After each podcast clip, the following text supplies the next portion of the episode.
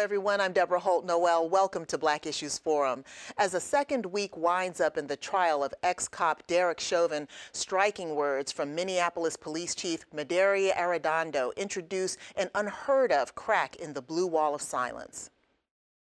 Clearly, when Mr. Floyd was no longer responsive and even motionless, to continue to apply that level of force to a person proned out, handcuffed behind their back, um, that that uh, in no way, shape, or form is anything that um, uh, is by policy, is not part of our training, and it is certainly not part of our ethics or our values. How does this testimony impact the trajectory of this trial? I'd like to welcome Jesse McCoy, supervising attorney for Duke Civil Justice Clinic. Jesse, thank you so much, much for joining us here on Black Issues Forum. Indeed, how significant is it that this police chief gave testimony that might implicate one of his own police officers?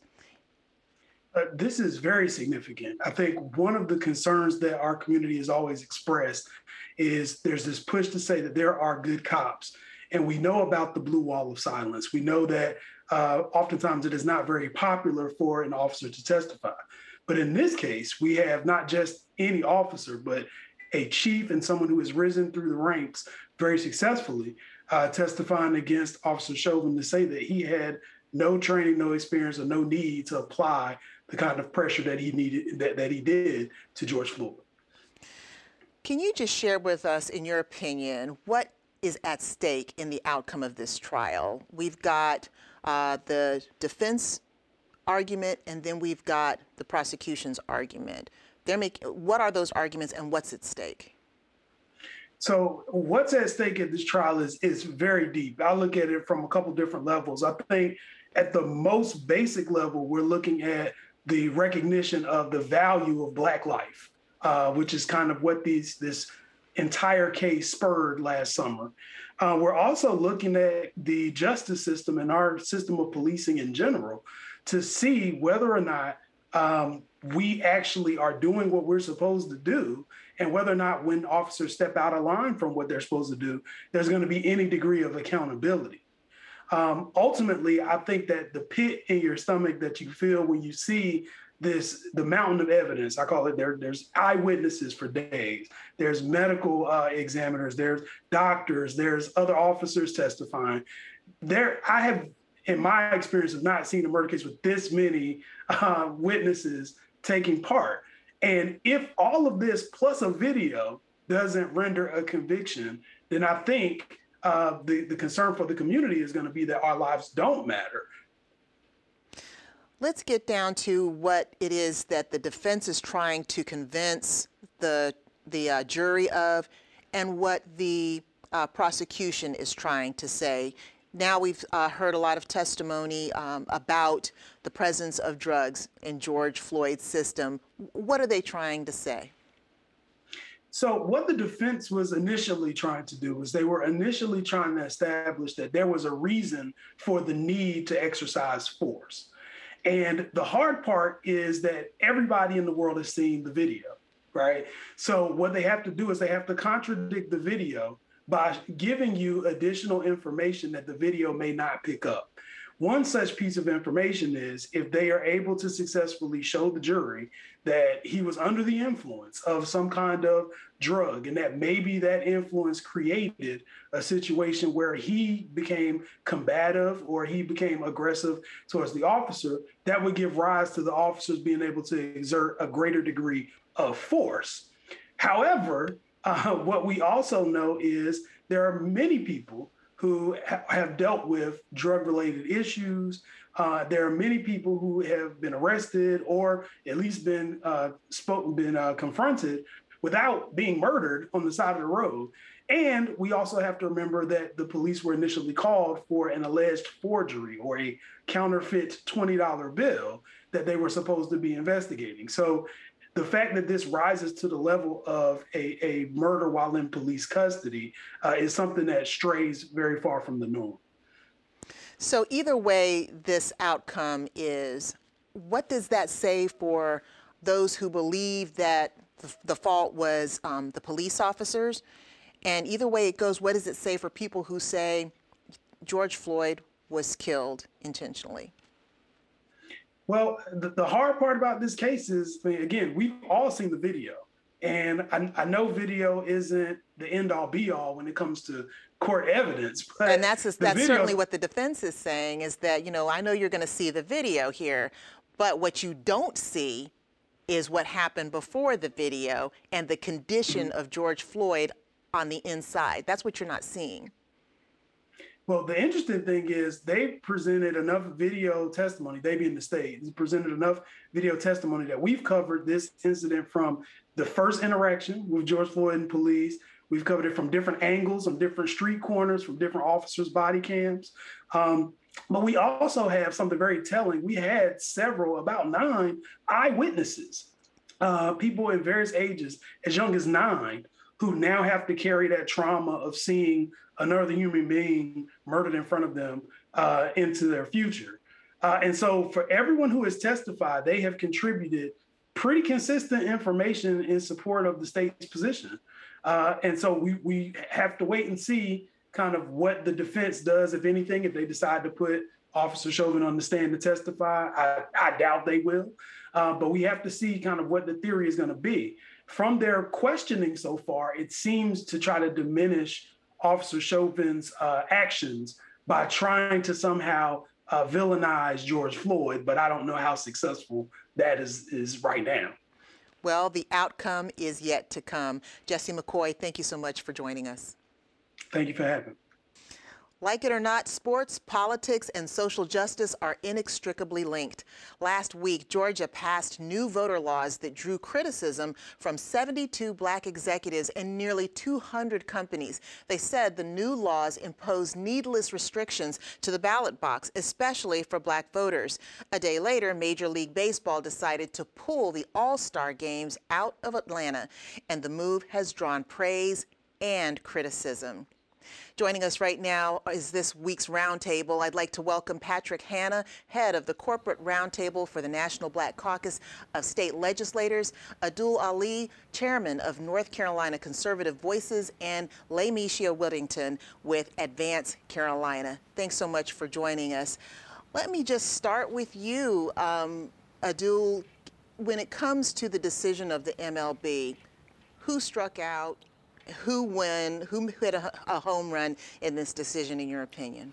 So I think, you know, first and foremost, I don't think they considered the impact to black businesses in Atlanta and the boon that this would have been. We're already you know, suffering through pandemic, you know, restrictions. So I, I don't think they really thought this all the way through and the impact that it was going to have on black businesses. And from what I'm hearing on the ground, a lot of folks just want to watch basketball, they want to watch baseball, they want to watch football. They don't want their politics in their sport. So, you know, for, for me, where I sit at, I think it's just an all around strikeout, bad move. Well, what's particularly interesting is the fact that Stacey Abrams, who is a strong advocate, certainly, of voting access and voter rights, she has come out to say, even though she uh, recognizes and appreciates the MLB's move, she is hoping that they'll change their mind, reverse that decision, because it does damage uh, black businesses, in her opinion. Laymeisha, what are your thoughts about that? We always have to rely on the voices of the community uh, where the impact lies the most. And so, with the Black community in proximity in Atlanta and Decatur and uh, Norcross and other areas of proximity to the stadium will be impacted, then we have to uh, side with the voice of the impacted. We've seen that across the nation, kind of different uh, feelings on both sides, right? The fact that this is a predominant industry uh, where viewers are mostly conservative in their politics leaning, uh, that even most of the players uh, professionally are mostly white, not black, only 8% of the professional players in MLB are black. So when we are looking at an industry that has chosen such kind of a historic and revolutionary boycott, uh, it's, in, it's interesting to see an industry that finally is hitting back to the very base that would have supported this very bill. Uh, so it does go to say nationally, folks that aren't in community, we can say without being impacted, oh, this is helpful, right? This is historic that such a boycott is happening because it should be on the burden of the oppressor, not the oppressed, to have to suffer through uh, not seeing their favorite industry. But if this impacts Black community, we need to take a closer look, not just at the historic symbolism, but we need to see how it really impacts businesses, Black businesses on the ground, and rally behind uh, our folks to support them. Patrick, was this a home run or a strikeout? What do you think when it comes to businesses uh, taking uh, a stand? First of all, the 72 executives who signed that letter, and then following that, nearly 200 companies uh, taking a stand to try to influence politics. What are your thoughts about uh, taking that stand and about the recent decision of the MLB? Yeah, it's, it's a good question, and I think it really, as you just heard from our previous two speakers, is that it really depends on who you ask. Uh, the irony is this: we are in a transformational period in our country. Uh, this isn't the first time we've seen this. We remember this thing called House Bill 2 here in North Carolina when the All-Star Game was taken out of North Carolina as a result of that bill. So this is not the first time that this happened. It's sometimes uh, people have short memories, but I think that Georgia is benchmarking off of what happened here in North Carolina. Uh, we have a little bit of a unique perspective here because the president of the National Black Caucus of State Legislators is State Representative Billy Mitchell from the state of Georgia. And so some of the conversations that we've talked about from a standpoint of how this impacts the black community uh, is really about sponsorship, right? It's bigger than the local government and what local businesses are, how they are impacted. Not that it shouldn't be or should be, but that's really how they look at this from a standpoint of corporate sponsorships.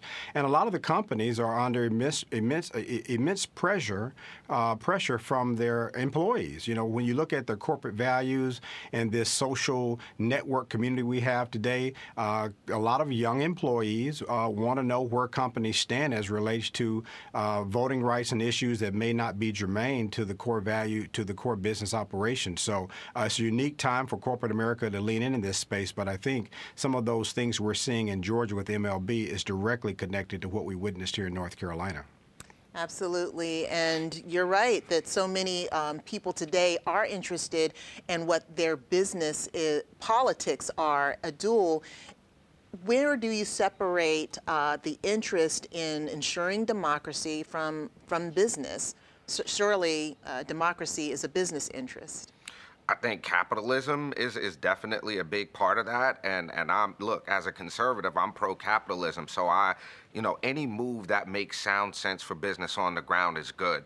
But I think when you look at the irony of taking that from Georgia and putting it into Colorado, whose laws are similar, if not more air finger quote restrictive, you know, this is just, again, I think it's a bad idea to set the precedent that we're going to impact policy over something, you know, that we definitely at least from what I'm seeing, the the voter laws where they're moving the game are similar. So I just I don't see how this has a positive impact. Um, you know, who are they selling this to is the question. You know, who is this for? You know, a lot, like I said in the beginning, a lot of folks just want to watch their sports. Uh, they don't really want their, you know, the the politics in their sports. I'm a big basketball fan, and I don't like politics in my basketball. So look, it's a it's a fine line that has to be drawn. But I agree with what the brother said. You know, companies especially workers want to know where their companies stand on these issues. So in that regard, I think you know they know now where MLB stands on this issue. They certainly do. And you know, you don't like your politics with your sports, but unfortunately, a lot of times it comes along with it. And right now, big news in ACC sports. Last week, UNC basketball coach and Hall of Famer Roy Williams announced his retirement. Four days later, history was made with the naming of Hubert Davis as his replacement and the first black head coach of the men's basketball program. It's in its 111 year history. At his first press conference, he addressed a reporter's question about the significance of him holding that distinction as a first. It is significant, Steve. It, it's significant that I'm African American and I'm the head coach here. It's significant. Um, I know that in terms of Division One head coaches all around the country, only 26% of the head coaches for Division One men's basketball are compromised by minorities, specifically African Americans. I know that it is significant that I'm the fourth African American head coach in any sport in the history of the University of North Carolina. I'm very proud to be African American, but I'm also very proud that my wife is white. And I'm very proud that my three beautiful, unbelievable kids are a combination of both of us. Well, well, there's no doubt that he recognizes the significance and importance of being uh, the first African American in this position. Patrick, um, how important would you say is this uh, in terms of looking at who is in leadership in men's basketball and in sports right now? Well, first of all, let's just say congratulations, Coach Davis. I mean, I think that we can all uh, give him a round of applause for the opportunity that he has just achieved because it is an opportunity to allow uh, a coach to to lead a, a university's basketball team that everyone knows around the world. But I think the reality is, let's first of all take a step back. Uh, does he have the skills and capabilities to do the job, right? Regardless of whether he's black or white, is he qualified, right? He played in the NBA for over 10 years. Uh, he is a former on the U.S. Olympic team player. And guess what? He's been an assistant coach since 2012. So I don't know if people didn't see him on the sidelines for the last 10 years, but, but it's not like he just came out of nowhere. So I think we need to first recognize, we need to congratulate him, we need to support him, and we need to make sure that people recognize he does have the skills and capabilities to do the job. And he is uh, recognizing uh, the historical moment that he has just achieved. So all those things considered, uh, Hubert, congratulations. We're proud of you. And if anything the business community can do to support you, just let us know. Absolutely, and I do. I think you would probably agree. It's the quali- qualification, and people who uh, follow basketball know that he's he's pretty much been groomed for this. But look, I can't tell you how proud, at least I am, of the fact that here in North Carolina, we're continuing to break barriers like that. I mean, all politics aside, this tells every African American basketball player, kid that wants to be a coach, that they can do it, they can mm-hmm. achieve it, and they can, you know, live out their dreams. And I really appreciate the fact that he pointed out he's in a, uh, what's, what's the term about biracial relationship. You know, you can still be about black people in our cause and love who you love, and I can, I really appreciate that. So, like the brother said, congrats to the coach. Congratulations. And it did raise eyebrows when he made that statement. But I think that um, what you sta- stated about kind of the intention behind putting that out there, it got a little muddied. Lamisha, do you remember hearing the comment? Oh yes, uh, the community, uh, at least you know the Black community, we uh, privately are you know torn between you know our feelings of celebration of history being made and also just wanting a moment not to be diluted. And what do I mean by that, right? And I agree with the previous statements around uh, Coach Davis's accomplishment and congratulations to a long trajectory of as a student, uh, what he accomplished with two ACC championships at UNC, right? This is he's coming back to his roots, and so it's prolific to see that he's home. But let's look at systematic inequality. Systemic inequality says that only four Black coaches in the history of North Carolina have been over major major UNC school systems. He's the first for UNC Chapel Hill. Okay, the history is what is elevated here that it is already an inequality that he's the first. That's already a burden that he has to bear. And now it's the argument of racial identity politics to say, is he really qualified for the job? Yes. But then to that statement that has our community torn, I know how I feel about it privately. But here's the thing we don't disregard uh, the importance of having and recognizing your wife, your children, but that moment was eclipsed by trauma. And I will name it as a professor, as someone who studies inequalities, the trauma of not being able to hold that history in place and be the first, right? Be the fourth, but having to eclipse it by not just saying thank you to the wife, thank you to his children. Mm. It's also saying that in this moment, his children with mixed identities can also see the celebration of blackness in this moment and why was that moment eclipsed? So we have those questions. Uh, we support him. We're back him, you know, behind him, and we're happy to have him here back to lead us into the next ACC championships. Well stated. Lamisha Whittington, Abdul Ali, Patrick Hanna, thank you so much for your time. April is Autism Acceptance Month. It's a shift from the term autism awareness to help foster change and inclusivity for those affected by autism. Joining us right now is a Raleigh mom with an adult son who was diagnosed with autism at the age of three. Pebbles Farrar, welcome to Black Issues Forum. Thank you for having me, Deborah. Pebbles, when you first discovered that your child had autism, what kind of support services were available to you? And, you know, how, how did you discover this? Uh, definitely, that's a great question because I believe early detection is definitely a um, strategy in providing the necessary resources to be able to provide mediation and support. So for his age, he was actually under three years of age, and it was the early intervention um, NC infant program um, that you can go to, and they will help um, kind of from birth to three years of age. They will diagnose the child based off of their developmental milestones and based off of their performance or lack thereof or um, deficiencies. They will first classify um, the child as being developmentally delayed until they become an age of 10 is when they do the official diagnosis of autism somewhere on the spectrum um, if they continue to have pervasive symptoms. Well, as you said, early diagnosis is key. And there's actually some research from the American Journal of Public Health that's shown that black children are 19% less likely and Hispanic children 65% less likely than white children to be diagnosed with autism. How does managing a son or daughter with autism play out differently, perhaps, for families of color, Pebbles? Yes, especially um, I can speak to this with a lot of clarity, um, just looking back and reflecting. For me, as a Black mom and um, my husband, uh, I believe if it wasn't for early detection um, and just me being aware, I, now at this time I was an elementary school teacher and I was trained in early um, education as well. So I was able to detect the, the early milestones of when my child was missing those mile markers. So for that awareness, I, think that was built in through my educational background, but not everyone has that that that training. So um, it's really going to be dependent on if that child is in an early preschool program or they're in um, uh, early elementary school and those teachers are detecting um, difficulties in that child regarding if it's their social behavior, their behavior, or their intellect, or their speech ability to communicate.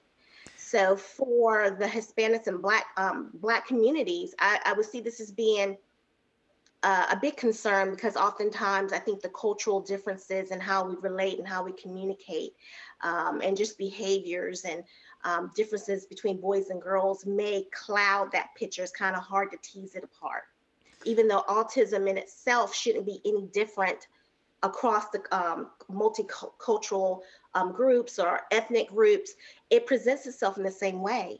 Right, right. But there a there is a, a known disparity when it comes to being diagnosed at an early age in those communities. Well, let me ask you about some of the resources that you found valuable and some that you appear to be creating yourself to help um, other families who have children with autism.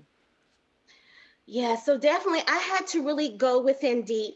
First, you know, you're looking for resources to outsource. You're looking for speech, you're looking for behavioral therapists, you're looking for day centers or programs that are going to provide the intellectual stimulation.